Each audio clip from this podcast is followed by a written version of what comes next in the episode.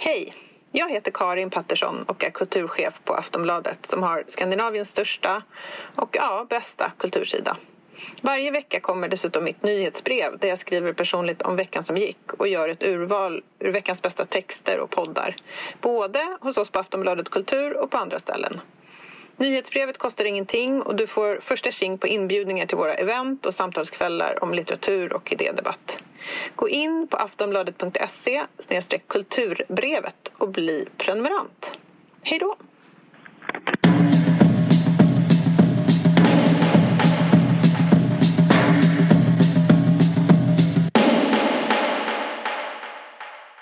Så du, nu kan vi köra igång. Välkommen till en varg söker sin podd. Tack. Jag slog precis i mitt huvud stenhårt i liksom en eh, metalltrappa. Alltså du vet en sån eh, snurrad trappa. Spiraltrappa. Uh, I hörnet på en spiraltrappa. Alltså jättehårt. Så jag var tvungen att liksom sätta mig ner och bara du vet, sitta på huk så här Men helt stilla gud. och bara hålla huvudet Alltså hålla för, för att inte liksom ramla. Så jävla ont. Men stackars dig och stackars huvud och stackars svenska folket. We need you man. Så om jag är Kan lite jag sådär? dummare än vanligt så vet Ja. jag vad det beror på. Och jag är eh, så här med, liksom, vad ska man säga, jämntjockt medeldum som vanligt. Så att ja, vi kanske, kanske äntligen kan mötas. Jag ska bara ta fram lite grejer. Är det här det stora filmavsnittet? Eller? Ja, båda två sett varsin aktuell film. Och eh, som vi tänkte prata om. Eh, jag tänkte prata om den nya filmen Blond. Av regissören Andrew Dominic. Han har gjort den utifrån J.C. Joyce Carol Oates roman med samma namn, Blond. Kommer du ihåg att jag läste skrev det. Blond på din och min semester på Lesbos år 2008? Ja. Ja, vad mysigt. Lä- Läste vi den båda två eller, eller läste vi den bara jag? För jag bara minns det. Jag har ett väldigt mysigt minne av att ligga på stranden med dig och läsa den. Ja, Eh, Jag, eh, jag läste den också, men jag ska återkomma till det. Eh, Jag läste inte ut den. Okej. Och nu förstår jag varför. När jag ser- återser den här. I den här formen. Jag kommer ihåg att det var väldigt ångestfullt för Eh. mig för att jag var gravid och den handlar väldigt mycket om att hon hela tiden får missfall. Så det var så här, en riktig så här terror att läsa den. Innan första trimestern. Alltså en dålig läsning om man, om man ska ge ett, en ett fingervisning. Snart ska jag sluta prata, men jag ska bara säga detta. Mm. Att man inte ska läsa den innan vecka 12, alltså om man är på smällen. För det är Okej. jättejobbig läsning, för den handlar om typ så 19 missfall. Typ. Jag ska berätta det.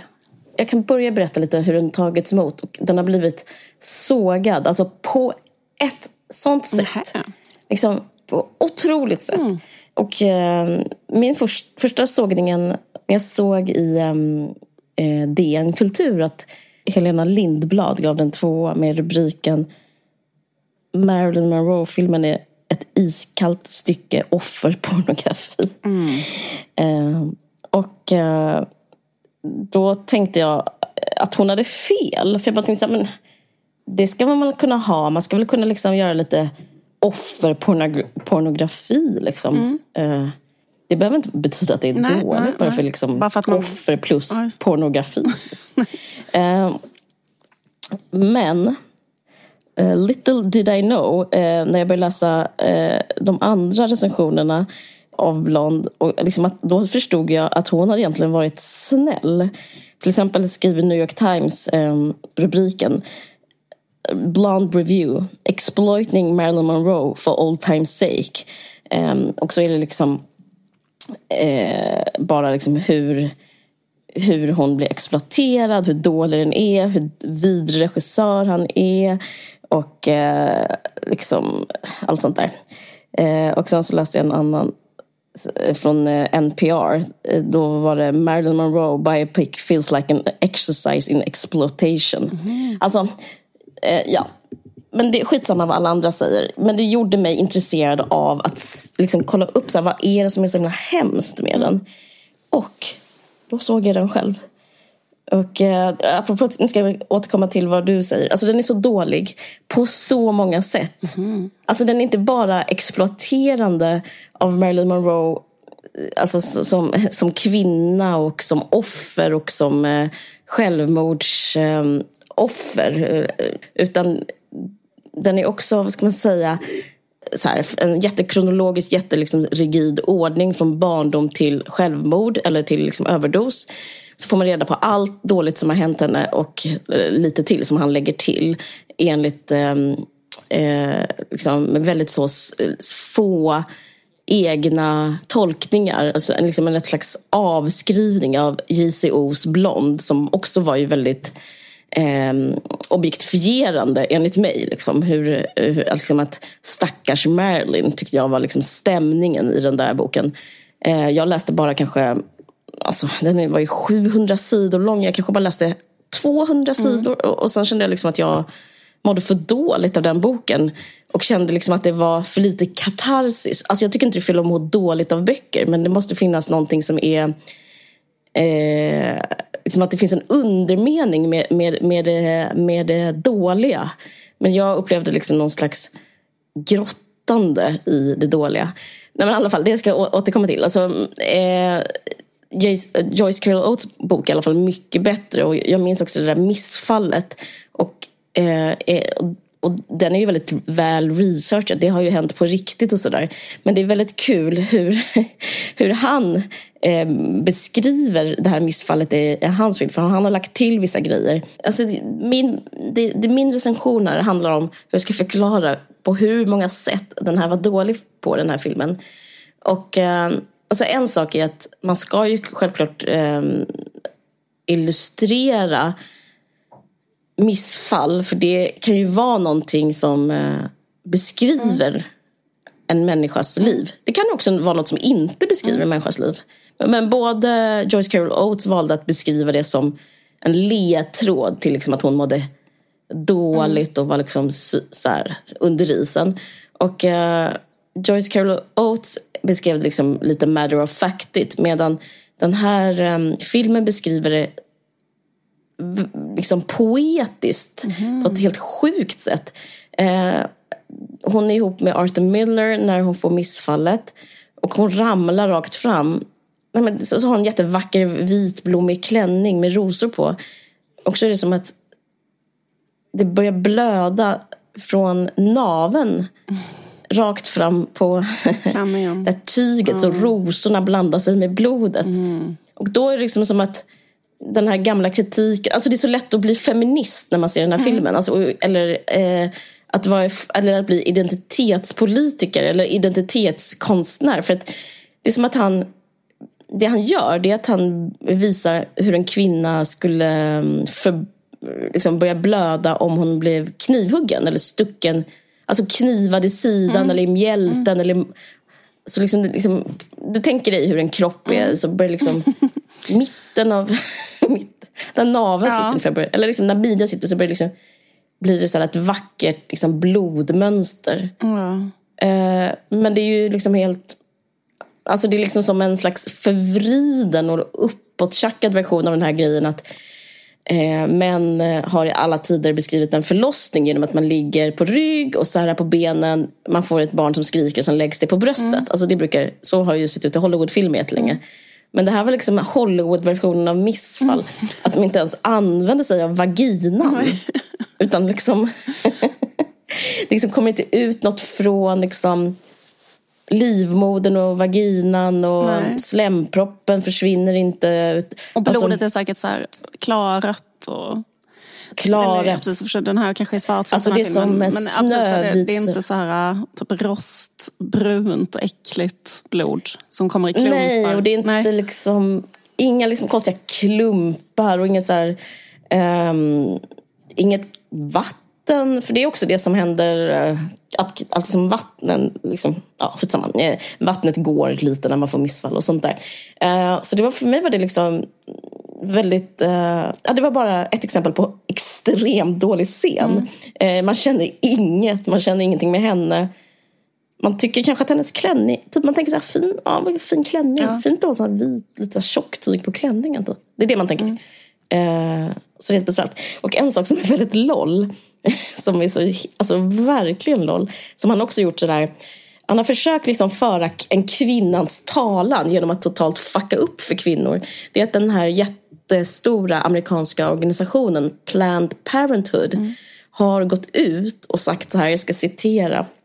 Planned Parenthood är alltså en pro-choice eh, förening som är jättestor och jätteviktig nu i USA efter Roe eh, v. Wade har blivit upphör, upp, uppluckrad och sådär. Um, och, ehm, för hon genomgår en abort i filmen som hon också gjorde i verkligheten. Men då har de eh, gått ut och sagt så här att eh, det här läste jag i Vanity Fair. Planned Parenthood respects artistic license and freedom säger då Karen eh, Sprutch som är eh, vd och liksom ordförande i den här organisationen. However, false images only serve to reinforce misinformation and stigma around sexual and reproductive health care. Every pregnancy, especially abortion, should be portrayed sensitively, authentically and accurately in the media. Alltså, så den handlar om att trots att han typ visar en abort så menar Planned Parenthood, den här största organisationen som är pro, pro-choice, att han liksom får abort att bli någonting som blir liksom, ta, liksom arbetar mot deras sak. För att han gör en, gör, illustrerar abort i den här filmen på ett sånt sinnessjukt sätt. Mm. Han har en effekt, någon slags, jag vet inte hur han har gjort det, men han har att han filmar det lilla fostret, hur det lilla fostret mår. Mm. Och det lilla fostret pratar med sin mamma. Jag vill finnas. Va? Uh, mm. ja! Ja, vi, det kommer bli bra. Hela tiden sådana stjärnbilder, du vet på Lennart Nilsson-bilder mm. på ett sånt foster som för hon är så, oh little one please stay och typ sådana där saker. Alltså, I love you so much. Och så är det som att fostret då också har en subjektivitet och en mm. agens mm. och han, liksom en riktig roll. Mm. Så att liksom, man får se hur inuti livmodern, alltså det är som att han inte det är som att leva på 1600-talet. Alltså han liksom vet ingenting om typ biologi mm. eller liksom så kvinnokroppen eller någonting. Eh, så det blir som att, eh, alltså det är så jävla märkligt, så anatomisk märklig upplevelse. Och eh, ja, det är riktigt sjukt faktiskt. Och jag tyckte det var så loll att... Eh, Fostret ja. precis, vill födas genom naveln sen senare. ja, precis. Och så är det typ en sånt stjärnbarn Post, som typ kommer med storken och pratar från en sån liten... ja, nej men alltså det får mig verkligen, så det utmanar verkligen mig själv. Alltså jag tänker verkligen att um, Eh, jag, jag, jag ger upp hela idén med verk och person. För jag tänker så här, den här personen kan inte göra det här verket. Alltså, Nej. Den här, det går inte. Han kan liksom inte alltså man kan inte så här, kreera eh, den här erfarenheten som är den, den kvinnliga erfarenheten av missfall, abort. Eh, liksom. Och sen så en annan sak är att han lägger eh, i filmen så otroligt, och det tyckte jag Joyce Carol Oates också gjorde, så otroligt stor vikt vid det. Eh, vid hennes aborter ja. och hennes missfall. Mm. Och eh, jag upplever det, det är kanske är bold, ett bold statement, men jag upplever det att det är liksom typiskt inte riktiga fans av Marilyn Monroe att göra ja. det. Eh, utan folk som är bara intresserade av hennes biografi. För att jag är ett riktigt fan. Jag är liksom uppvuxen med Marilyn Monroe. Jag vet inte om du minns det, men hemma hos oss i vår där vi bodde i Simrislund hade vi ett jättestort inramad svartvitt fotografi i hela, när man går upp för trappan till videorummet. Mm. Nej, kanske inte inte det. Men, där ja. Marilyn Monroe pussar, slänger iväg en slängkyss. För att det var min mammas stora idol. Så vi har sett liksom alla filmer. Och vissa filmer är så fruktansvärt bra. Till exempel, vad heter den? I hetaste laget. Mm. Alltså, och då ser man även om, det, om hon är en skådespelare och eh, eh, också gentleman föredrar blondiner. Ja. Alltså alla, alla, alla, alla. Ja. Så, och, och, en film av Billy Wilder som är så bland det bästa som någonsin gjort. Eh, nu har jag gått från manus, jag kan kolla upp vad den heter. Ja, skitsamma. Poängen är, om man känner sin Marilyn Monroe som man, gör, som man känner sin Kurt Cobain, ja. om du förstår vad jag menar. Eller som man känner sin men vi Al kan väl ta Pacino någon, typ, eh, eller? Alltså, Al ja. Robert De Niro är ett jättebra exempel. Då vet du ju vem Robert De Niro är. Bara Mm. att du vet vem han är och vad han bär på. Mm. Och, så, och vad han tillför. Och om man har sett en film med Marilyn Monroe och om man, ännu hellre om man sett några filmer med Marilyn Mm. Monroe så vet man att det här är en person, det här är en människa Mm. som kommer med en sån kraft att det, det är det kommer kanske en sån varje Ja, århundrade. visst, visst. Alltså det är som, hon har någonting Hon har någonting som är så starkt Inte så svagt För hela den här filmen handlar om att Hon är så svag, det var därför hon dog. Men jag, skulle, jag tycker liksom den premissen är så felaktig Och beviset är ju bara att kolla på en film med henne.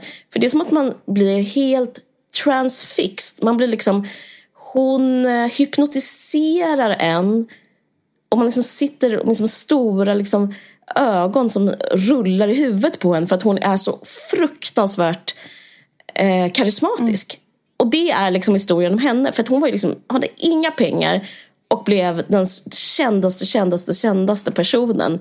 Eh, och folk liksom bara kunde inte få nog av henne. Alltså, de kunde inte. Jämfört med Diana som har liksom en slags utstrålning av sprödhet så hade Marilyn Monroe en utstrålning av oändlighet. Liksom. Hon kan gå hur långt som helst. Och, där, och det skulle jag säga är tragedin, att just en sån människa dog. Eh, men jag liksom ju mer tänker på det, för de vill framstå att det var ett självmord. Jag känner mig mindre och mindre säker. Jag, jag upplever, alltså jag vill bara lansera teorin att det kan också vara att hon älskade att festa. Ja. Alltså förstår du vad jag menar? Att det kan också vara så. Hon älskade verkligen att festa. Alltså lite som vissa...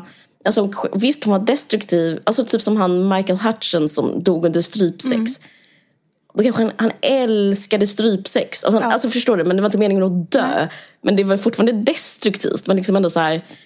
Ja, men det är klart en sån person eh, har mycket högre risk att så här, råka dö. Och sådär.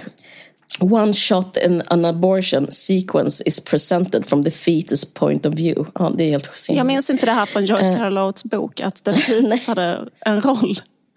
Men det är regissörens egen take. Ja, precis. Nej, men jag vet Vad tyckte inte. du Alltså, om män Anna kanske... de Armas? Du, vet du vad jag ska säga om henne? Otrolig. Och det är spännande. Förstår du? Det här är världens sämsta film. Förstår du hur bra skådis hon är? Om Anna des Armas är ändå otrolig skådis. För att hon får inget att jobba med. De vägrar liksom visa henne, eh, visa henne liksom gestalta någonting annat än att hon, är, um, att hon mår psykiskt dåligt. De driver en tes i hela filmen att allting bygger på att hennes pappa var frånvarande. Så de liksom klippte ihop Ehm, som att allting hon gör handlar om daddy. Och du vet den här My heart belongs to daddy. De, försöker, de, de tolkar den liksom lexikalt. Att det, att, det, att det handlar inte om att det är liksom sexigt att kalla den man är ihop med alltså daddy. Utan att man ehm, På riktigt att vill... hon sak jag saknar pappa. Typ så är det. Nej men vad skulle jag säga? Det var något jag skulle säga. Nej men att eh, män kanske kan berätta missfall. Men eh, i så fall är det bara bristande research. Och, men jag har tänkt på det där med att så, berätta om någon som man inte eh, är. Eller alltså, motsatsen till gräva var man står berättande.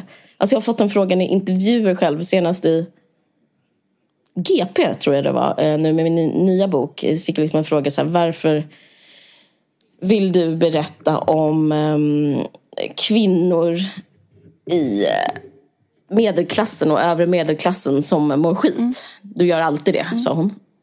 En, en, en, en liksom intervjufråga. Och då tyckte jag det var rätt så svårt att svara varför jag ville det. Men jag förstår det när jag ser den här filmen. För att det är inte för att det, alltså, det lite kanske är det så här med det identitetspolitiska eller identitetskonstnärliga. Att mitt svar då i, i intervjun var att jag, jag känner att det är liksom intressantare att berätta ett inifrån och ut perspektiv än att så här, titta på någon som är fattig eller på flykt och sen så bara berätta hur den känner. Jag känner liksom att det skulle vara ett- kanske ett dubbelt övergrepp. Någon mår skit och så ska jag då berätta. Eh, alltså jag tystar den personen snarare än berättar om den. Men, det, men det, det, det, det är inte helt sant. För den riktiga sanningen är ju att eh, det blir sämre. Det är den riktiga ja, sanningen. Ja. Alltså typ som att min konstnärlighet får grövre eh, liksom vinklar och vrår. Den blir, kanske, den blir grovhuggen och inte så in och ut och hit och dit och kanske lite så här och så där. Alltså nyanserna försvinner och jag kanske bara vet fyra saker istället för 42. ja, det. Och, och det förstår jag när jag ser den här filmen. Ja. För att det är som så här, varför ska inte han kunna berätta det här? Ja. Jo, han, han får berätta, han ska kunna, men kunskapen eh, liksom sitter inte Nej. om till exempel ett missfall. Och då blir det som att han... Kon, då blir det liksom en, eh, en negativ effekt. En nästan själv, det är nästan självdestruktivt. Det blir, liksom, blir en negativ effekt på konstnärliga kvaliteten. Eh, så det, och, och, och sen så det är det vi får se. Liksom. Men jag, tycker, men jag go- alltså. nej, nej, förlåt. Um, nej, men jag, jag, det, var, det är intressant det du tar upp med Marilyn Monroe. Mm. Varför mm. det är så. För det känns så himla etablerat i alla andra, när det gäller alla andra personer. Så här, typ att just att så här, mm. kvinnors liv, varför ska de... Alltså det känns som en väldigt så här, basic um, feministisk liksom, alltså allmängiltig kritik. Typ att så här, när man pratar om kvinnor mm. så ska man kanske inte prata om dem bara i egenskap av så här, huruvida de fick barn eller inte. Alltså typ så. Och om de inte fick barn ja. så var de olyckliga.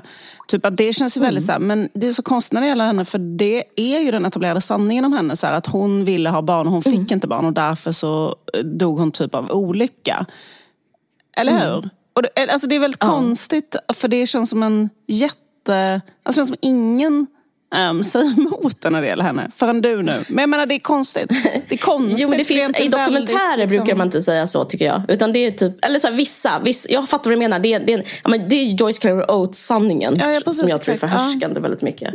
Nej men jag tror inte alls det är för så. Jag läste en, en, en men för det får man ju typ inte säga idag. Så här, vi får inte säga så här, oh, Jennifer Aniston är olycklig för att hon inte fick några barn. Eller hur? Alltså, jag menar, det, det, det, det, det är lite frowned upon att prata så om kvinnliga skådisar, eller? Men det är inte det med jo, henne. Det är, det är konstigt. Alltså, Nej, det får bara hon, kan, hon, det, ja. Den döda är ju tyst, så de kan säga vad som helst och gör det. Nej, nej, men grejen är, jag läste en intressant artikel om det här, typ, eh, för jag blev så eh, jag blev så besatt av vad som var sant och inte. Så jag började googla och så hamnade jag eh, på någon amerikansk tidskrift. och då så, som handlade om vad som stämde och inte i filmen. Och då så pratar de om det här du säger och säger så här, det här att, hon, att det var därför hon dog. Det finns inga belägg för det. Och så radar de upp Rita Hayworth, Greta Garbo, um, Betty Davis. Alltså en så otroligt lång rad um, Hollywoodskådisar. Uh, nu kommer jag inte ihåg alla namn, mm. men alla sådana stora stjärnor. De flesta fick inte barn. Mm. Um, för det var ett val man gjorde på den tiden. Och det kan ju finnas liksom någon, det kan ju finnas en sorg. Men eh, det är att ta, eh, ta ifrån den här kvinnan hennes liksom, vad man ser kommer fram i filmerna. Då ser man ju någon som typ som håller på så eh, en kvinna som kan flyga av bara stjärnglans. Alltså det är en kvinna som håller på att vara, hon håller på med någonting som är helt sjukt. Hon håller på med någon slags världsmästeri i artisteri. Mm. Liksom. Man förstår att det är hennes kall, hennes liksom raison d'être. Mm. Då, sådana människor brukar inte vara så intresserade av barn.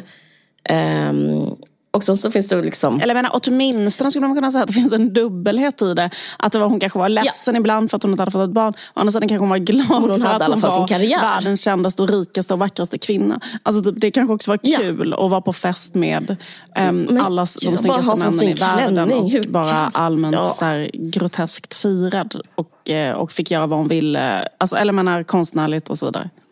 Eh, men verkligen. Och eh, hon har ju den här i filmen så, så pratar de inte om karriären överhuvudtaget. Vilket är jättekonstigt. De pratar bara om eh, psyko, det psykologiserande med att... Eh, liksom, jag tror att det fanns ju en eh, jätteomdiskuterad artikel för ett tag sedan som handlade om The Trauma Plot som eh, publicerades i The New Yorker som klagade på att eh, litteratur nu för tiden bara drivs av narrativet kring trauma. Att så här, först har man ett trauma och sen ska man förstå varför man har det traumat och sen så är den historien slut. Mm. Och jag upplever att den här eh, filmen verkligen lider av att anamma the trauma plot. Att, för, då, för istället för att berätta om henne så berättar han ju bara om presumtiva trauma fast han är han är bara typ en bloke, han är från Nya Zeeland, jag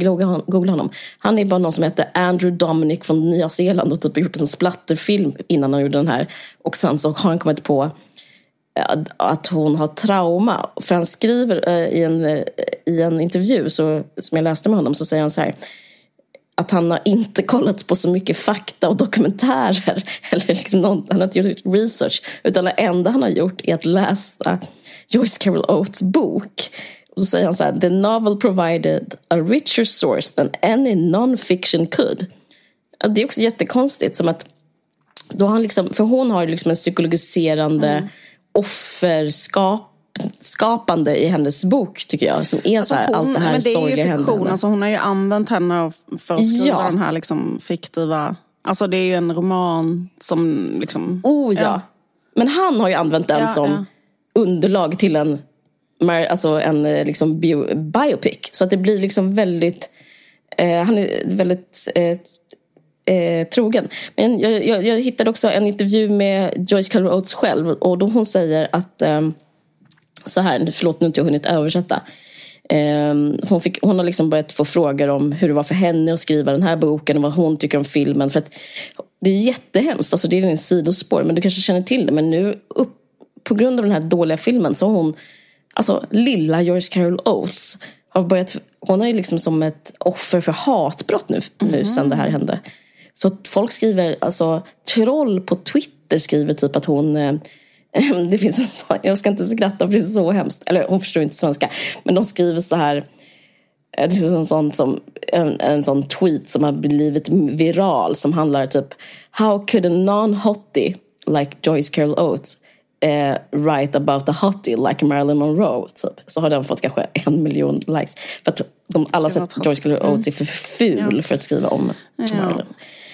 Eh, så taskigt. Men får jag säga en sak till Marilyn, äh, George Carol Oates försvar? Om jag vill kontextualisera mm. bara hennes roman så upplever jag att den romanen, mm. liksom, för att innan dess upplever jag så här, typ att, ja, men typ att kanske den allmänna synen på Marilyn Monroe eh, ändå var så här, gubbar som tyckte att det var så väldigt härligt att det kom in någon och sa boop boopy doo.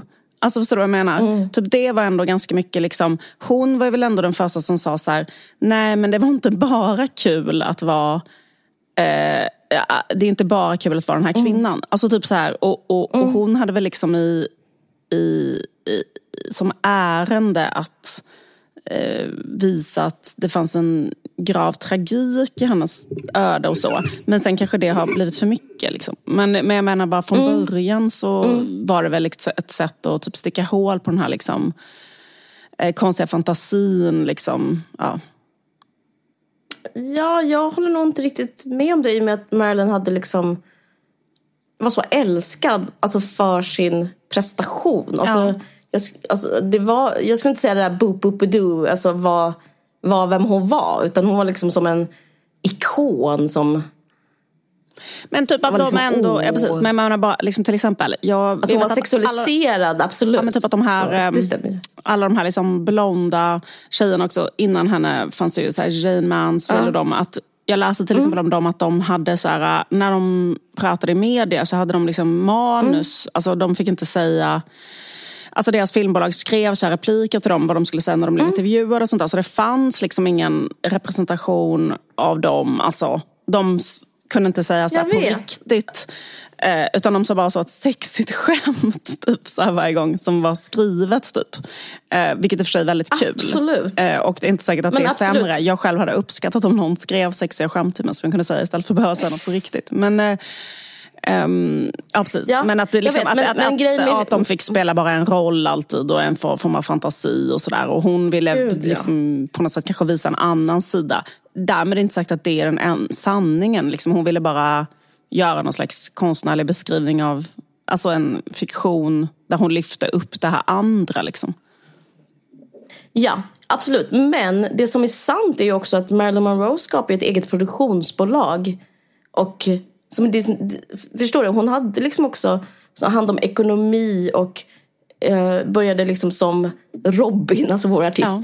Skap, och det var, liksom, eh, det var tvärtom extremt eh, ovanligt. Alltså det var en jättemansdominerad värld i Hollywood med Metro Golden Mayer och alla de stora bolagen. Och då startade hon för att hon skulle få ut så mycket pengar själv. Så att det är liksom inte också... Alltså en sak... Jag tycker det är jätteintressant att prata om hur mansdominerat det var och typ hur, hur liksom Harvey Weinstein-mässigt, ja. fast uppe till tusen det var. Men eh, det är inte sant vad gäller Marilyn som typ var den, hon var den enda kvinnan som skapade eh, som slutade med agent, agenter och eh, alltså, mellanhänder. Alltså det var ju väldigt jag menar, det, det, tycker jag är någonting man skulle kunna ta upp. Uh, och det läste jag i, um, i den här artikeln som handlar liksom om vad som var sant på riktigt. Jag tycker det uh, Men i alla fall, jag bara ska säga vad Joyce Carol Oates själv säger mm. om hur det var att skriva Blond. Vad hon tycker om det, liksom alltihopa. Um, då skriver hon, nu får ni ursäkta min engelska, men hon skriver Blond was very, very difficult emotionally for me. And even though I knew that Marilyn would die at the end of my novel, I did not realize how, when I got to that point, I would be so identified with her. There was no way out except what happened to Marilyn. I could not make up an ending where she happily married or she runs away from Hollywood. I mean, I could, I could not make that up, eh, säger JCO. Mm. Och, om det här. Men då vill jag bara säga en sak. För jag såg en annan film mm. året. Jag tänker så här att det skulle hon visst kunna och det skulle Dominic också kunna. Mm. För att se bara på det här mästerverket Once upon a time in Hollywood av Quentin Tarantino. Har du sett den? Nej. Den är otrolig. Och Quentin Tarantino är kanske, alltså även med Pulp Fiction, bygger också på romantiken kring liksom stjärnorna i mm. Hollywood. Och liksom är det den som handlar om eh, alltså, ehm, det här mordet? Han berättar ja. där hur Sharon Tate, som i li verkliga livet blir mördad av Charles Manson-sekten. Mm. Eh, när hon är gravid i åttonde mm. eller sjätte månaden, jag minns inte. Eh, han berättar den, förutom han berättar att hon överlever. Mm. Så den slutar lyckligt. Mm. För och det är så otroligt bra och så otroligt konstnärligt. Liksom, liksom bra. Eh, dels är det liksom gör man att eh, man, man, det är oförutsägbart på ett sätt som gör att man eh, liksom pallar se den filmen överhuvudtaget. Men den återgäldar hela idén, eller det återgäldar det han har fått från filmvärlden och filmen som Liksom, vad, vad, är film? Det är liksom drömmen, det är romantiken, det är skönheten. Eh, och det liksom är som att det Tarantino gör är att liksom ge tillbaka vad han har fått. Alltså det, det är liksom väldigt så här helande att se den filmen. För det är så här, den här, allt vackert vi har fått från Hollywood, alltså inom parentes det dåliga också, men ska jag nu, nu ska jag läka, nu ska jag liksom ge tillbaka så att Hollywood blir liksom en, eh, en odestruktiv plats genom att göra ännu en film där allting bara glittrar. Och det, det är ett liksom väldigt så här konstnärligt grepp och liksom väldigt modigt grepp för att han, går ju, han har ju någon slags exofiktion som, som både Joyce Carol Oates och den här Andrew Dominic sysslar med. Men det jag menar att, som du också menar, det är ju fiktion, mm. skriver du, eller skriver du, säger du, Joyce Carol Oates Blond. Och det är ju den här filmen också. Men, men ändå så är de som liksom fastkedjade vid idén av att eh, Marilyn ska lida. Mm. Och jag tycker inte det är kärleksfullt. Och, jag, och man känner det. Alltså det och, och, och jag vet inte om det är för att... Um, alltså, jag upplever det liksom rigidt och regelmässigt. regelmässigt. Och, liksom, och ibland när det inte berättar den linjen, så då så använder han Dominic fiktion. Alltså han ljuger ihop för att den här sanningen om henne som totalt offer ska gå ihop. En, det är så loll, för en sak har han hittat på. Jag ska snart sluta det sista jag berättar. Och det är att han bara hittar på en båge. Och det är att hon har en jättesexig triad. Ett förhållande med två stycken hunkar. Ja. Varav en är Charlie Chaplin Jr och en till. Det här är med i uh, Joyce Carol Oates bok också. Ja. Oh, ja, okej. För det liksom, finns inga belägg någonstans på att det har hänt på riktigt. Då är det hon som har hittat på det. Det är liksom, nog Joyce Carol Oates alltså, kanske. Ja. Står det? Ja, står det, det? För det vet, jag, jag har inte nördat in mig så mycket på hennes bok som att jag vet vad som är fiktion. Men är det fiktion? Nej, men, för det är ju med i hela boken. Ja, det är fiktion. Ah, okay. det är fiktion. eh, för då är det liksom som att Alltså, jag menar man skulle kunna hitta på någonting, alltså om man ändå ska hitta på saker ja. så kan man ju hitta på någonting som, eh, som skulle nyansera historien om henne som enbart ett eh, offer. Ja. Nej, då blir, då blir det också typ att hon typ ska knulla med två män. Alltså det är det enda de kan tänka sig i konstnärlig liksom, höjd. Ja. Varav en är då, alltså också dra liksom Charlie Chaplin Jr, alltså Charlie Chaplins namn i smutsen. eh. ja. Men, ja precis, men kan det ha att göra med, alltså för jag tänker också det där liksom det där att man inte riktigt kan hantera någon som är så snygg som Marilyn. Alltså det att hon är så snygg och så karismatisk. Mm. Som det du beskriver då. Att varje eh, rörlig bild, också stillbild man ser på henne räcker för mm. att sända så här chockvågor. Det finns ju ingen än idag som är så snygg och så karismatisk. Alltså det har aldrig upprepats. Den nivån Nej. på skönhet och karisma har aldrig upprepats. Och ja, det, det, det, som, det, det går inte att se typ liksom så här, men kan det vara att det är så svårt när någon är så snygg. Alltså bara menar, inte för att ge den tweeten rätt med Joyce Carol Oates, men typ att det enda som kan trösta en när man tänker på någon som är så snygg, en så vacker kvinna, är att hon egentligen var mm. olycklig eller att, något sånt där. Men alltså typ att det blir mm. så ett sätt att hantera att hon var så mm. Um, sinnessjukt snygg och begåvad och karismatisk. Typ att det är så här Fan vad intressant att du säger det, för jag tänkte på ett helt annat sätt. Jag tänkte så här, ett bevis för att det inte var som att hon var ledsen och deppig är att hon inte var så snygg. Okej. Hon är, alltså jag menar, hon är snygg, hon är en tia, ja. hon är en tolva ja. av tio. Men det, men det finns så många tolvor av tio. Det, alltså, det finns en miljon tjejer som är blonda och har bröst. Mm, som är liksom mm som är ändå vackra. Men tänk dig men hon, men tänk dig Joyce Carol Oates, förstår du vad jag menar? Typ, typ, jag alltså, vet, tänk typ att jag man, vet, men jag tycker man det är en felaktig analys. Sån, alltså det, det, är en, det är en um, totalt... Men det handlar inte om hennes utseende. Men en, en, en totalt det. effortless sexapil. Alltså, och sen om man inte har en totalt effortless sexapil och så bara att det är så jobbigt att se någon som har det på det sättet. Ja, jag fattar. Ja, jag, jag tycker den... Eh, jag, jag, jag, jag eh, menar att det handlar om eh, en konstnärlighet typ som Picassos. Att det är det som... Att, alltså på ett dussin så finns det inte ens en med, med, som med den begåvningen. Och, eh, för det finns, och beviset är att hela världen är full av snygga tjejer och vem fan bryr sig om en snygg tjej? Alltså man bryr sig men liksom det, det finns så många. Alltså, varför inte alla fotomodeller? Ja, liksom? ja, precis, absolut. Och varför typ lilla Kim Kardashian, det är inte hennes utseende heller. Utan det är liksom, eh, hon håller på, hon är, hon är fett söt men det finns många liksom, fett söta absolut, tjejer. Absolut. Liksom. Eh, men hon är ju liksom någon slags driven eh, liksom magiker. Ja, men, men, precis, men alltså, säg, kalla, det inte, kalla det karisma då eller liksom någonting. Men alltså den där skönheten och karisman, att den är så jobbig.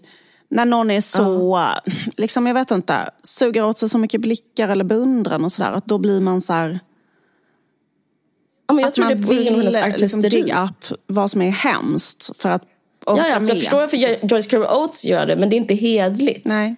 Det är liksom inte... Um, och jag läste en annan bok som var tunnare. Det var liksom också bara en version av den här boken.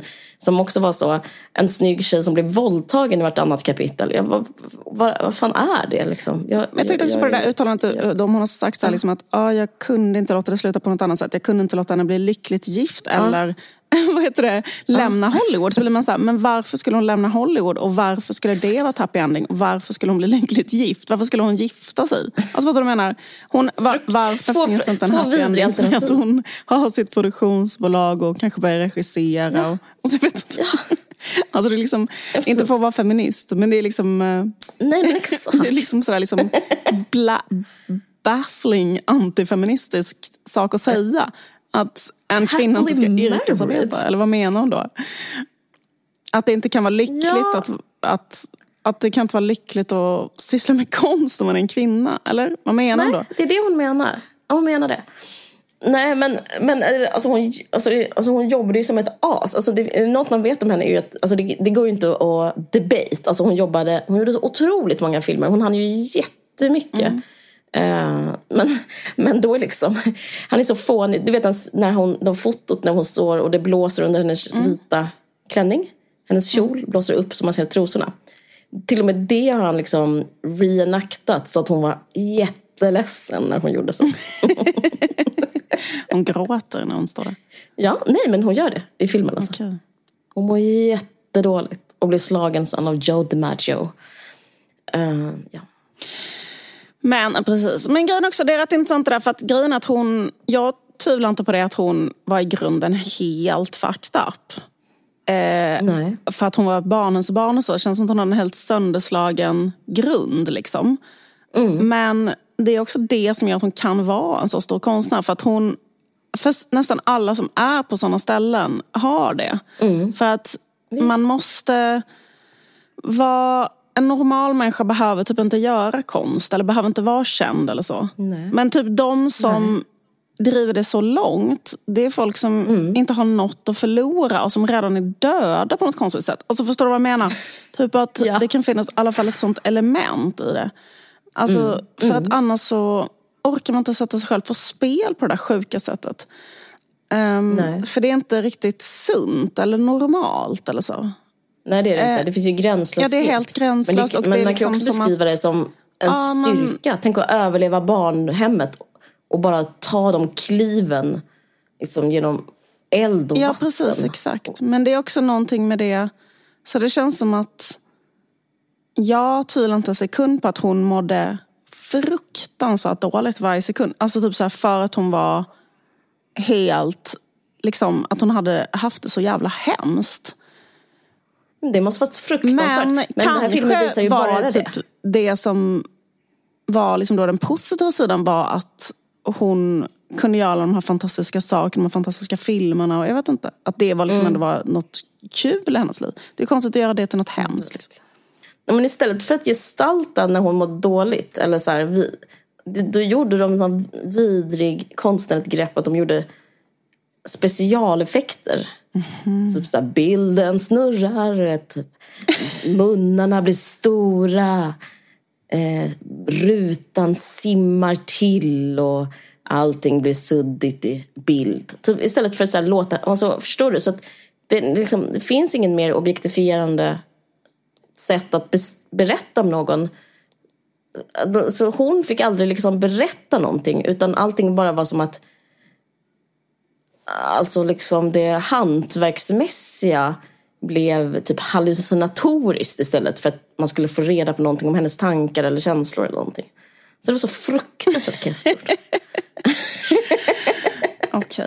En okay, överstruken, ett överkryssad plus får den här filmen. Ja, verkligen. Verkligen. En gravsten. En gravsten, mm. Mm.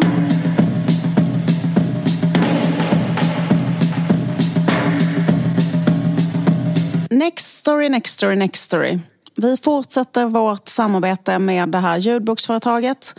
Eh, och eh, det är så att eh, man kan, om man lyssnar på den här podden, få 45 dagar gratis. Eh, och det finns ingen bindningstid eller uppsägningstid. Och det här gäller både för gamla och nya kunder. Så även om du har haft Nextory innan och sagt upp det så kan du gå in igen Eh, och får 45 eh, dagar gratis. Då går man in på nextory.se snedstreck varg45. Varför älskar vi Nextory? För att, i alla fall jag, en mycket svag människa, de menar fysiskt svag. Men med Nextory finns hela biblioteket i din mobil.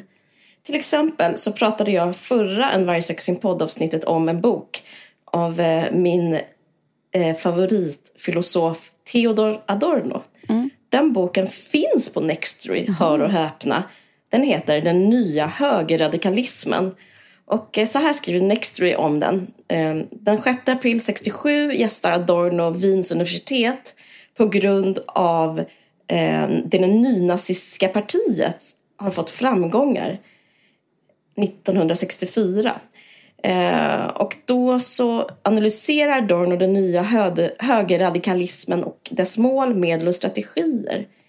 Han gör jämförelser med äldre nazi nazifascism och söker särskilt efter orsakerna till hur en rörelse som den här kan bli populär igen.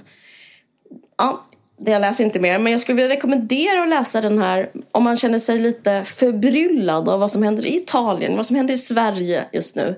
Det finns mm. en poäng att försöka förstå världen och ta hjälp av till exempel Adorno. Och den finns på Nextory, så det är bara att Just det. Eh, ladda ner. Precis, det är bara att gå som sagt in på den här länken som jag ska säga en gång till Nextra.se varje 45 och det är alltså 45 dagar gratis både för nya och gamla kunder. Ingen bindningstid och ingen uppsägningstid.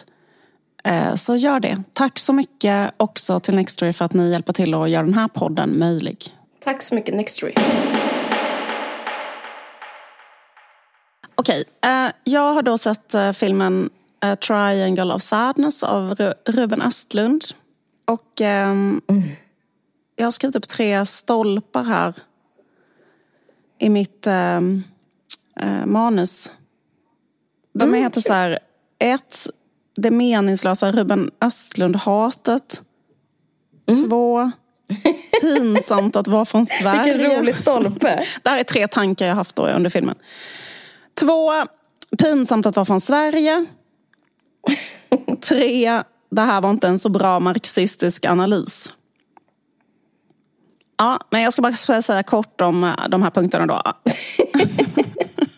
Vilka underbara punkter. Tack. Um, det, det meningslösa Ruben Östlund-hatet. Jag vet inte, jag bara fick en sån vibe innan jag skulle gå och se den här filmen. Att det bara vib vibrerar av ett sånt konstigt, liksom, oresonligt Ruben Östlund-hat i så många... på ett liksom, lite konstigt sätt. Så jävla roligt. I Sverige. Jag fattar vad du menar. Ja. Ja, men jag tänkte liksom så ja. jävla farligt är det väl inte att vi har Ruben Östlund som regissör i Sverige? Eller? Är det så hemskt? Det är liksom, det är liksom bara sånt... Folk, det är liksom ursinniga. Folk fucking ryker ur öronen för att så här, Ruben Östlund är för... Eh, jag vet inte. Han, är det att han är för... Eh, kanske för kaxig eller... Han är lite töntig kanske i sina intervjuer. Och... Nej, men det är väl missundsamhet? Ja. Att han vann kan, eller? Ja, att han vann kan. Att han skriker där i kan till exempel.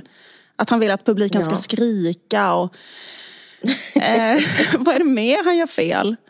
Ja, det är mycket. Liksom, det, folk säger så här, liksom. Det är någonting med att han är god, att han är god och glad och vinner. Ja. Det tror jag är liksom, alltså man blir ursinnig av det. Ja, precis. Att det liksom bara för sånt liksom oresonligt Ruben Östlund-hat. För jag bara, också när jag, jag ska liksom, Eh, det, mm, jag har, har hört liksom, folk beskriva hans filmer som så här, att det typ är Lasse Åberg för kulturmedelklassen. Typ, har du hört det? Liksom, eller är det, det känns som att jag hör, hör, hör, hör folk ha den här typen av eh, åsikter. Tre plus enough. Tre plus spaning enough. Ja, men liksom att eh, det, är så här, jättebra ja, men typ att det är sådär liksom uh, feel good för kulturmedelklass men att det inte är intressant på riktigt och så. Mm. Att det är liksom så här äh, kanske en äh, lite halvbra satir över äh, kanske konstvärlden i Square eller eller, ähm... alltså jag bara läste recensionerna internationellt med senaste filmen och då, och då var det som att även liksom inte bara svenskar var arga men de, de tycker att han var liksom plump och för breda penseldrag. Ja. Och, liksom vinna populistiska poänger på liksom otroligt enkel politik. Ja, ja just det, precis. Att det är så liksom, men också att det liksom är vinklat till kulturmedelklassen. Att det handlar liksom om att, ja men typ kanske mm. Uh, istället för att driva om så här, kanske svennebananiga grejer som man kanske gör i Sunes, Sune-filmerna kanske. Eller något sånt där. Att pappan vill att de ska äta så mycket buffé som möjligt. Eller något sånt där. Som Svenner kan känna igen sig mm. i. Så gör han liknande fast för kulturmedelklassen. Som kulturmedelklassen kan känna igen sig i. Typ att de, deras barn blir förnedringsrånade av barn från förorten så som det var i Play. Ja, det var kul. Att det riktats till, eller de är på en sån skidresa i, um, mm. eller de är uh, på ett konstevent och är med om något konstigt och så liksom satiriserar han det. Liksom. Ja, just det. Um, men i alla fall, uh, jo, men, men, men grejen är att det stämmer lite grann. Alltså som typ i den här nya filmen då. Att det är så, mm. sån här satir. För till exempel, Vad handlar den, den om? Den handlar ju om en uh, manlig modell som är ihop med en um, kvinnlig modell. Eh, okay. och, så de, och de är liksom, eller hon är liksom influencer. så det är liksom så lite satir av det här då liksom eh, men till exempel en sån här scen då, typ att, eh, för de har, eh, och så är de på en yacht. De har fått en, en yacht. De har fått en liksom gratis resa för att hon är influencer. Mm. Så mm. Det är ju typ någonting man ser ganska ofta. Så influencers som har då liksom tagit foton på sig själva när de är på en sån båt på en lyxkryssning. Eller kändisar är ofta på såna båtar och så. Mm. Och då liksom, kanske han gör en scen som är mm. eh, runt omkring det. Typ att hon, försöker, eller hon uppmanar sin pojkvän att ta bilder på henne. Och sen mm. så liksom, så du kan tänka dig, på ett sätt är det lite så här, eh, Ja men typ lite så här, kanske ett gjort skämt som är så en sån influencer-pojkvän som måste ta foton och hon eh, sitter och kollar igenom alla de här fotona och säger att alla är fula kanske. Eller, eller, vänta, eller helt gravallvarliga. Eller, du vet, det finns en scen där hon liksom tar foton på sin pasta. Eller han måste fota henne när hon liksom låtsas oh, äter pasta och sen bara skjuter hon ifrån sig pastan för att hon äter såklart inte pasta. Är den här som typ hela den här influencer-debatten? Typ? Alltså är det typ så? Att det... Nej, inte riktigt. Det, det handlar om... Nej, okay, jag skulle säga att huvudtemat okay. är så att det handlar om olika former av kapital. Så här, Mm. Eh, erotiskt kapital eller så här skönhetskapital mm. versus mm. riktigt ekonomiskt kapital, alltså riktiga pengar, är ett annat mm. slags kapital. Eh, och eh, mm. vad heter det, mm, eh, typ kapital, ett, annat kapital är att kunna klara sig i vildmarken kanske och överleva. Eh, alltså eh, liksom att vara, ja, det, det, det, och sen hur de här kapitalen eh, står mot varandra i olika miljöer, i olika situationer. Typ var, var kan man... Ibland är man på toppen för att man är snygg, ibland, men, men, men det kapitalet är till exempel um, det varar inte så länge för att man blir ful när man mm. blir äldre. Och, eh, mm. och så vidare. Så det, det, är liksom lite grann att den här jättesnygga kvinnliga fotomodellen, hon behöver typ gifta sig rikt för att mm. hon ska kunna säkra sin överlevnad liksom på sikt. För hennes kapital håller på att falna. Liksom. Och, eh, och så vidare. Mm. Liksom. Eh, och sen är det liksom en, ja, sen är det massa gränslöst rika personer på den här eh, båten då, lyxkryssaren. Mm. Och sen, det här kan jag säga, för det här säger han också i intervjuer, att det som hände sen mm. är att, den här, eh, att det blir en... Eh, alltså de blir, eh, lider skeppsbrott, kan man säga. Och kommer ja, till vet, en öde ö. och där, förändras hierarkierna för att på en öde ö så är det såklart inte ett särskilt viktigt kapital att vara snygg. Alltså, utan där är det viktigare kanske att så kunna fiska och göra upp en eld. Och då är det en tant som kan det, som är städerska eh, i båten på lyxkryssning och har lägst status, men då får hon högst status. Så det handlar liksom om sådana kapital eh, och hur de mm. liksom står mot varandra i olika situationer. Mm. Men i alla fall, jag tycker det är, väl, är lite för oresonligt det här Ruben Östlund har i alla fall. För jag eh, jag tycker ändå att det är så himla... Jag är ändå lite underhållen av det. Jag tycker det är så kul att någon gör en sån eh, scen av ett sånt influencerpar. Mm. Liksom... Eh, Varför inte liksom? att det är kul. Tycker, kanske det där med ja, att hon inte åt sin pasta kanske var lite övertydligt. Alltså så här, ibland är det för övertydligt. Men många saker är kul.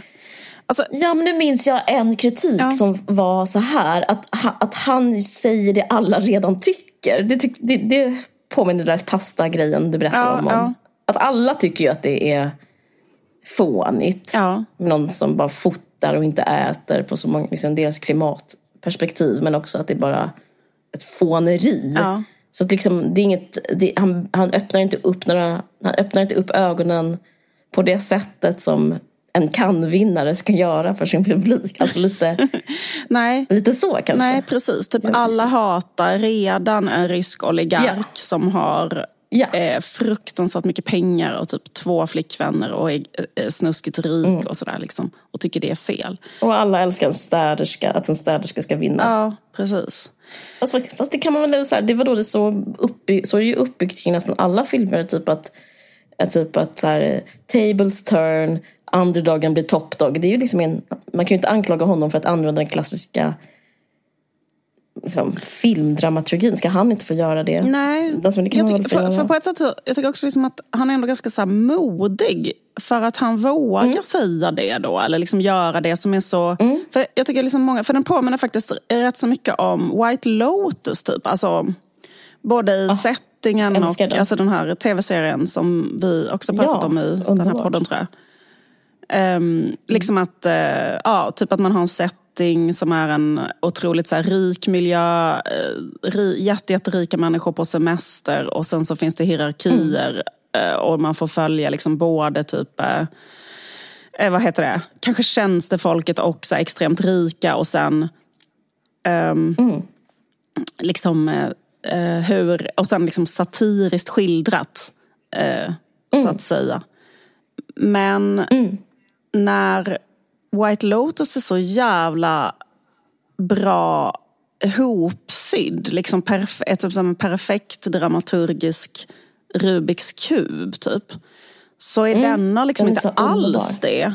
Och det tycker jag också på ett sätt var Nähä, ganska bra med denna. Förstår du vad jag menar? För jag kan, inte, jag kan vara så här lite trött också på alla så här svinperfekta dramaturgiska byggen. Verkligen. Att det så var så här skönt att det var så här 50 trådar eh, och inte någon slutsats. Och väldigt mycket som är så här ouppföljda saker och så. Men Det låter jättebra. ja, precis. Det var, det var ganska, det, det, det tyckte jag var rätt så kul att det var så. Ja. Ehm, att det liksom inte var alls... Och, och, och liksom det kändes nästan som att manuset typ inte riktigt var klart så här i slutet. Eller vad du menar? Alltså typ så här att det verkligen bara var så här hastigt. Uh, hopkommet nästan lite grann, fast på ett positivt sätt. Alltså det kändes ganska lekfullt. Fan vad mysigt. Ehm, men om jag skulle komma till den här, jag kan ta min tredje punkt först, för du var lite inne på det. Liksom, alltså det här med liksom, vad är samhällskritiken och är den samhällskritiken bra? För det var det du tog upp då, liksom, att den har blivit lite kritiserad för det. Ja, det är att, det jag läst. Jag, jag tycker inte det själv, för jag har ingen åsikt. Nej. Men det är det jag läst som Just det, är precis. kritik. Nej, men exakt. Men att det, för, det, för frågan är liksom så här, vad, liksom, vad vill han säga? Så här? För det är ju det där med då liksom att eh, jag, jag tolkar det ju 100% som att det han vill säga är så här att idag så eh, värderar vi människor som är snygga eller har Rolex-klockor eller har jättemycket pengar. Men, men när man kommer alltså, i en annan setting, då, typ en öde ö, så kan inte de här människorna klara sig själva överhuvudtaget. Och det är liksom en, egentligen ett värdelöst kapital. Så att vi så här, värderar fel saker eh, i, i vårt samhälle idag. typ. Ehm, jag läste liksom, eller, eller det tänker jag är det han vill säga. liksom. Men, men jag, eh, jag, jag läste en, eh, en recension, jag kommer inte ihåg var, men eh, i någon internationell tidning, där de, där de skrev så här att de trodde att hans slutsats var att när de kommer till den här öde ön då, att den här städerskan startar liksom ett nytt typ, en ny statushierarki där hon är på toppen. Och att det var ett sätt att visa liksom att, vad ska man säga, människan är ond och det finns alltid hierarkier och förtryck är något naturligt och sådär. Att det var det han ville säga. Ehm, Men det tror faktiskt inte jag. Eh, Eller så tolkar inte jag den. Men, utan jag tror mer att han, att han menar så här liksom att Eh, men, men, men, men där tänkte jag så här, för, för, det, för det är rätt barnsligt. Alltså det är rätt barnsligt men det är också det här, jag säger inte det här på ett negativt sätt, för det är rätt positivt med så här, någon som vågar. Alltså det är det jag, jag menar med honom, att jag tycker det är kul att han är så här lite dum. Typ. Alltså fattar du vad jag menar? Typ för att det är ändå kul. alltså fattar du vad jag menar? Typ så här, det är ändå kul att någon bara... Eh, för, för, för då är det liksom en... Eh, marxistisk kapten då på båten. Så det finns liksom en slags diskussion om kommunism eller kapitalism är det bästa eller socialism eller kapitalism. Så. Och det tycker jag, alltså det är rätt så cringe tycker jag, det partiet liksom att så här, um, kaptenen liksom läser högt, alltså han har så här Noam Chomsky böcker uh, eh, i sin hytt och um, för de som inte vet så som Noam Chomsky var väldigt så här, viktig tänkare för vänstern på 90-talet. Men det känns liksom inte, och kan börja prata om så här, Ja, det är roligt med just han. Ja, men precis. Alltså typ att, och en stor grej med Noam var att han kritiserade liksom USAs um, utrikespolitik. Mm. Uh, och uh, det var ju eller liksom, och det tas också upp så här, hur USA har störtat demokratiskt valda regeringar. Eh, alla de eh, 50 demokratiskt valda regeringar som USA har störtat. Liksom. Men, mm. men det är också lite så här, för det tänker jag liksom, för det var ju typ, alltså det känns som, som ganska så här, mm, jag vet inte, en lite så förlegad kritik av just hur amerikansk imperialism fungerar idag. Även om det är jätteviktigt att komma ihåg den historien och den är ju liksom inte tillräckligt känd och så. Så liksom Trump till exempel, alltså den här högerpopulistiska viben är ju absolut inte att man ska gå in i andra länder och så. Det var ju en stor del av vad han sa, att vi inte ska göra sådana saker. Vi ska inte ha den typen av utrikespolitik liksom. Um, det är väl också ett annat tidevarv. Alltså det finns ju en annan typ av uh det finns andra grejer att kritisera. Ja, alltså, alltså nu har ju USA lämnat Afghanistan. Alltså, så här, jag, menar, alltså, jag bara menar att exakt, det är liksom inte riktigt så här, det, var, det, var, det, känns liksom inte riktigt on point. Så här, typ, vad, vad är liksom imperialism? Alltså vad är den globala kapitalets sätt att operera idag? Hur styr det våra liv idag? Alltså så. Nej, just det, ja. Men, utan han satt där och... Det kan ju vara att den här karaktären typ snörde in. Ja, den karaktären var så här liksom att han, ja. att han och, och han satt i sin hytt och lyssnade på Internationalen. Redan då, liksom, när man hörde Internationalen inifrån hans hytt så kände jag så här... Oh, liksom. kände så här svårt liksom. Med det sagt. Tror, hans mamma är väldigt vänster. Hon är typ uttalad marxist. Det kanske liksom Vem? någon slags lånad... Hans mamma i, själv, i hans biografi är uttalat vänster. Och han är uppvuxen ja. med en eh, marxistisk mamma. Det låter ju som någonting som skulle kunna vara en föräldrageneration. Alltså, ja, Precis. Det låter inte som en, den moderna liksom, marxisten utan mer typ Nej. typ så här, vad, hur var det liksom när man... Ja, men, men då tänkte jag på det, om, om man ska skildra liksom, om, om man tänker sig mm. att man vill skildra så här, ja men hur exploateras arbetssäljare idag? Alltså människor som måste, alltså finns det människor som köper andra människors arbete, det finns människor som måste sälja sitt arbete. Liksom. Och mm. hans liksom, settingen han berättar detta i Alltså det var det jag menade att det var en då, alltså som, som marxist eh, mm. så, så tycker jag liksom att allegorin inte var så bra det där liksom att eh, eh liksom okej, okay, eh, vi, vi, har en statushierarki här på en, på en båt och vi har mm. eh, längst ner i städerna och högst upp är de här typ fotomodellerna och eh, oligarkerna. Och det förändras inte förrän allihopa är strandsatta på en öde ö. Och där visade det sig att det var städerskan som besatt den riktiga makten och det andra var värdelösa egenskaper. Liksom. Därför att egentligen så är det så redan på båten. Alltså, liksom, egentligen är det redan på båten så att, alltså enligt marxistisk teori menar jag, så är det så att Eh, jag menar så är det ju globalt sett om man säger idag. Liksom vi, du och jag eller alla i väst eller liksom alla så här, lever mm. ju av att hela matindustrin, alltså alla arbetar med att producera mat under vissa villkor. Eh, mm. Vi lever som parasiter som inte klarar oss själva medan andra människor, mycket i tredje världen och så, jobbar för att vi ska upprätthålla vår liksom standard här. Eller kunna köpa mm. jättebilliga saker eller allting sådär. Eller, eller gör, eller bara i Sverige, alltså bara gör all, alla sådana jobb som är så här städa eller hämta sop, alltså slänga sopor eller eh, vad heter det, eller köra såna sopbilar eller liksom städa på sjukhus. Eller all, all, alltså hela samhällets nyckelfunktioner upprätthålls av arbetarklassen. Liksom. Och om de inte skulle göra de sakerna så skulle samhället kollapsa direkt. Mm. Liksom. Visst är det så. Och där, och, och, och, eh, och där, och där det ju finns ju redan. hela, hela nyckeln till, liksom, vad ska man säga, eh, eh, alltså klassutjämnande politik, nämligen typ en generalstrejk eller något sånt där. Alltså skulle de göra det på båten redan, de här städerskorna, om inte de skulle städa på båten så skulle ju de kunna ta över båten där istället. Alltså så, jag menar exempelvis. Jag menar som en samhällskritik.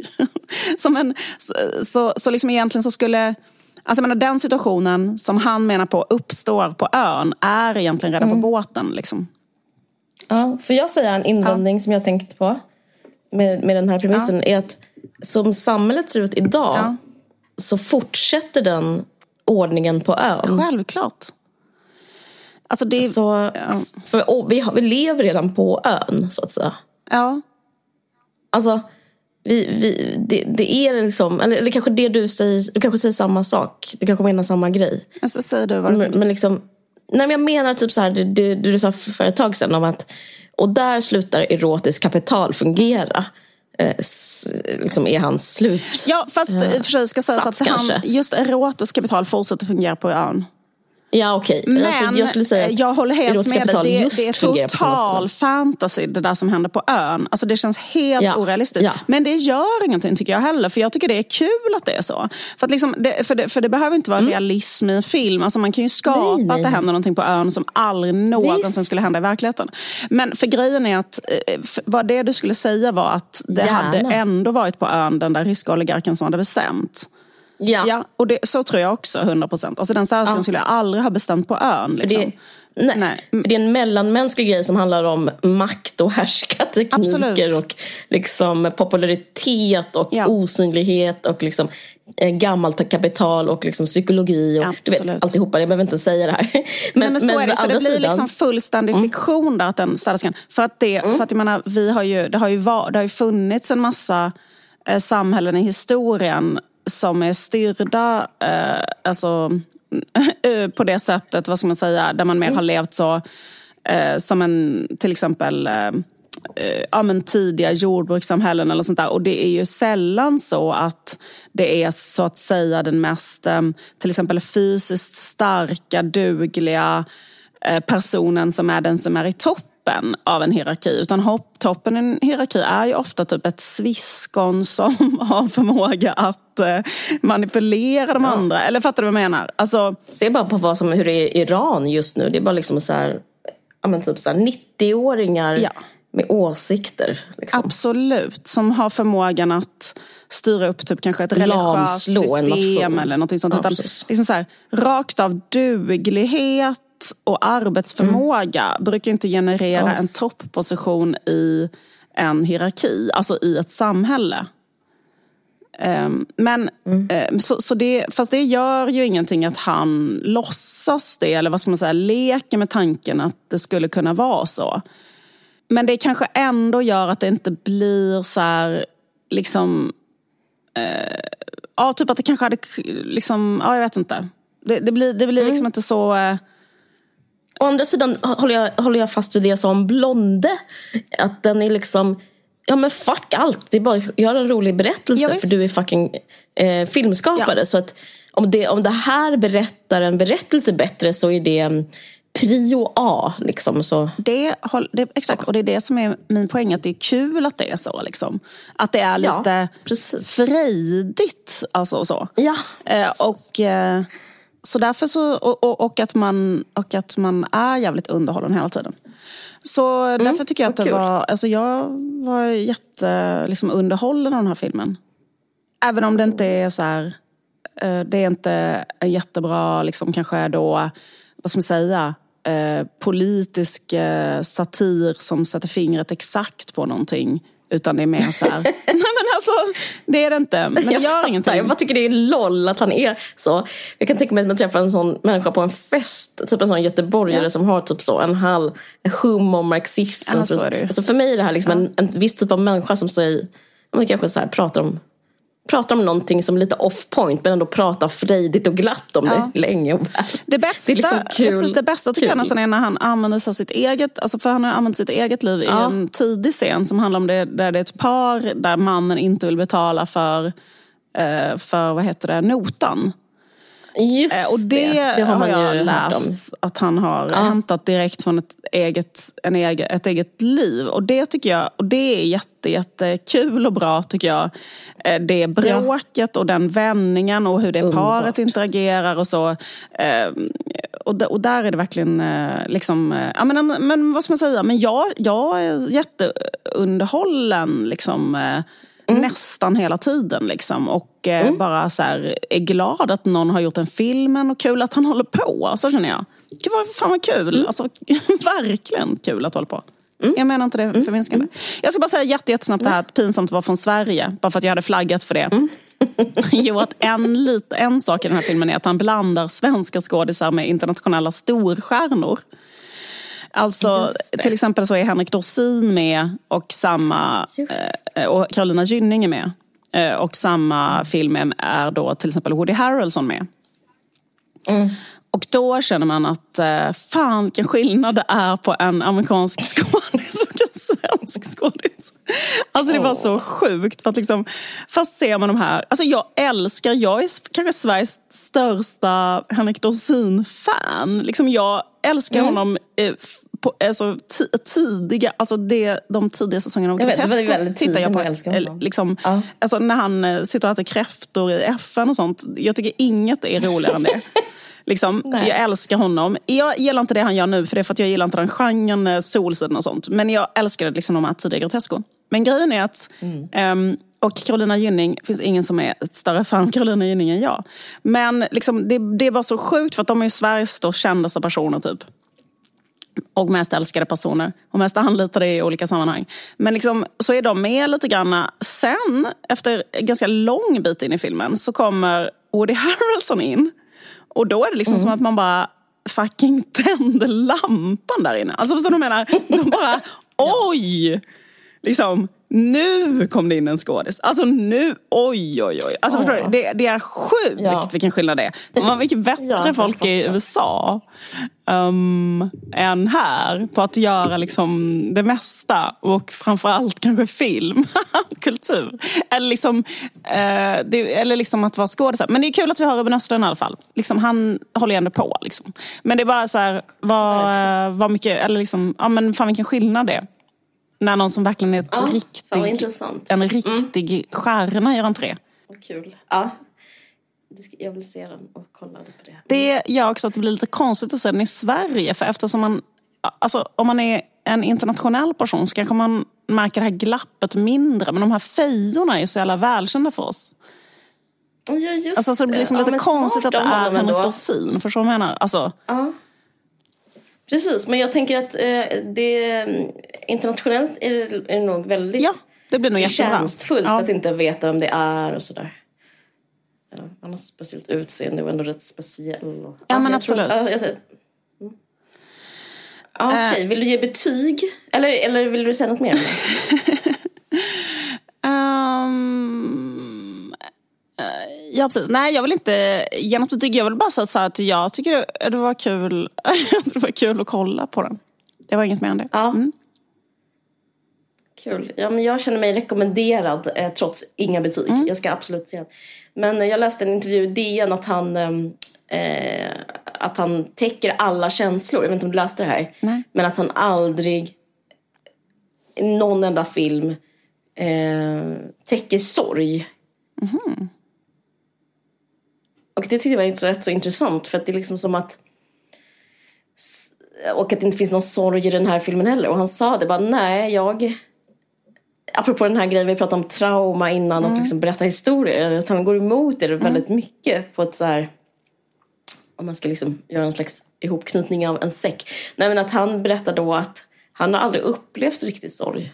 Själv? Och han... Nej. Nej. Och han skulle aldrig kunna berätta om sorg. Nej. Så han gör bara inte det.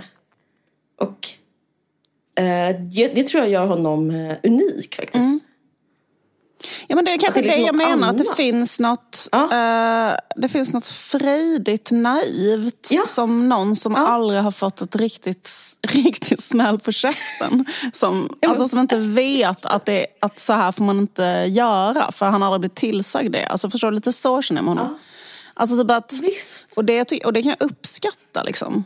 Jag tror det är det folk irriterar sig på. Liksom. Att, det tror jag också. Ja, jag tror det. Men, men det tycker jag är rätt kul. För det är liksom så här, nej men alltså för att ja. så måste man vara. Om man ska göra någonting så måste man vara. Och han är så lite mer. Men jag, jag känner igen mig själv i det liksom också. Att så här, när man, för att göra något så måste man vara lite dum i huvudet och, och vara lite naiv och eh, säga något som är lite pinsamt. Och, alltså så, det, det måste ju vara så. så för att annars går det liksom inte. Eh, sen är det så jävla lätt att sitta på någon fucking läktare och klaga på det. Men liksom försök själva då säga någonting. Säg någonting då. Och, och berätta någonting då. Berätta då själva ja. någonting. Alltså så, och se hur lätt det är. Liksom. Alltså, jag menar, Inte lite bara det, klipp ihop alltså, en jävla film. Men liksom så här, för det, det, det, är en monumental skillnad på att liksom Uh, göra något och inte göra och något. göra. Liksom. Alltså, Yeah. Nej, det man kan inte nämna det på samma dygn. Nej, nej det, precis. Det, så, så därför så blir det lite så här, alla de här människorna som säger att han är tönt, man bara, men ja, jag vet inte riktigt. Eller liksom som säger att det här inte är så bra. Det blir liksom lite så också bara, um, jag vet inte. För jag, jag, tycker att det är någonting som är bra med att det inte är så bra. Alltså jag vet inte hur jag ska förklara det. Jag förstår verkligen vad du menar. Nej, nej, du, ja. du är jättetydlig. Du är jättetydlig. Nej, men jag tycker liksom, jag tänkte på det bara där med liksom vad man kräver av en en artist, mm. eller vad fan heter det, kanske eh, anglicism, alltså av en konstnär. Mm. Liksom, att, att det är liksom att han, jag tror det kan vara provocerande med själva kategoriseringen av honom som konstnär. Mm. Varför bor han på Mallis och ler på bild? Mm. Alltså man, liksom, man vill strypa honom för att eh, han inte är riden av demoner och ångest och ensam och lönnfet. Alltså ja. det är liksom så...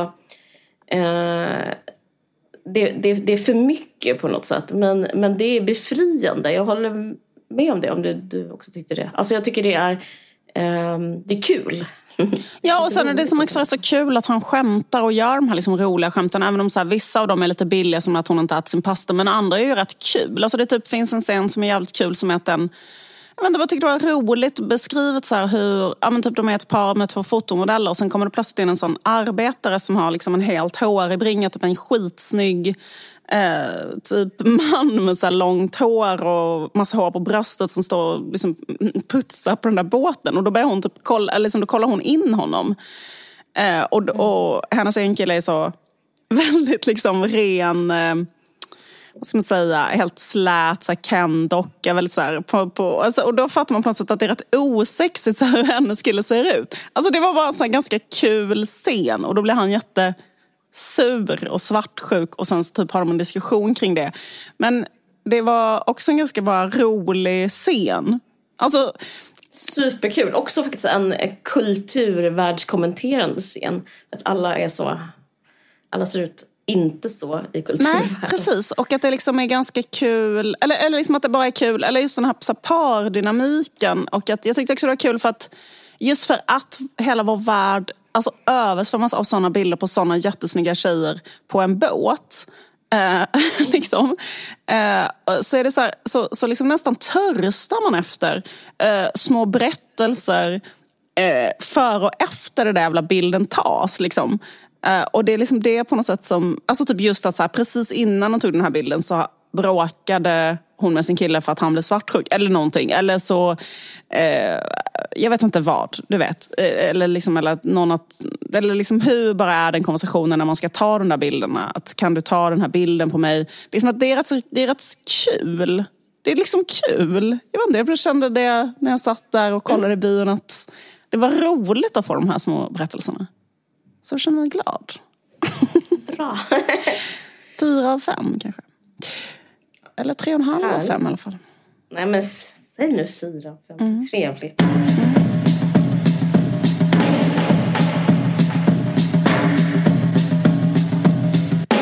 Tusen tack för att ni lyssnat. Eh, det är faktiskt otroligt att ni fortfarande gör det. Tack, det tack, tack. Det är jättekul. Och eh, tack så hemskt mycket för det. Vi hörs igen om två veckor. Puss och kram. Ja, det gör vi verkligen. Puss och kram. Ciao. Hej. Okej, jag ringer dig om fem minuter. Du har lyssnat på en podcast från Aftonbladet. Ansvarig utgivare är Lena K Samuelsson.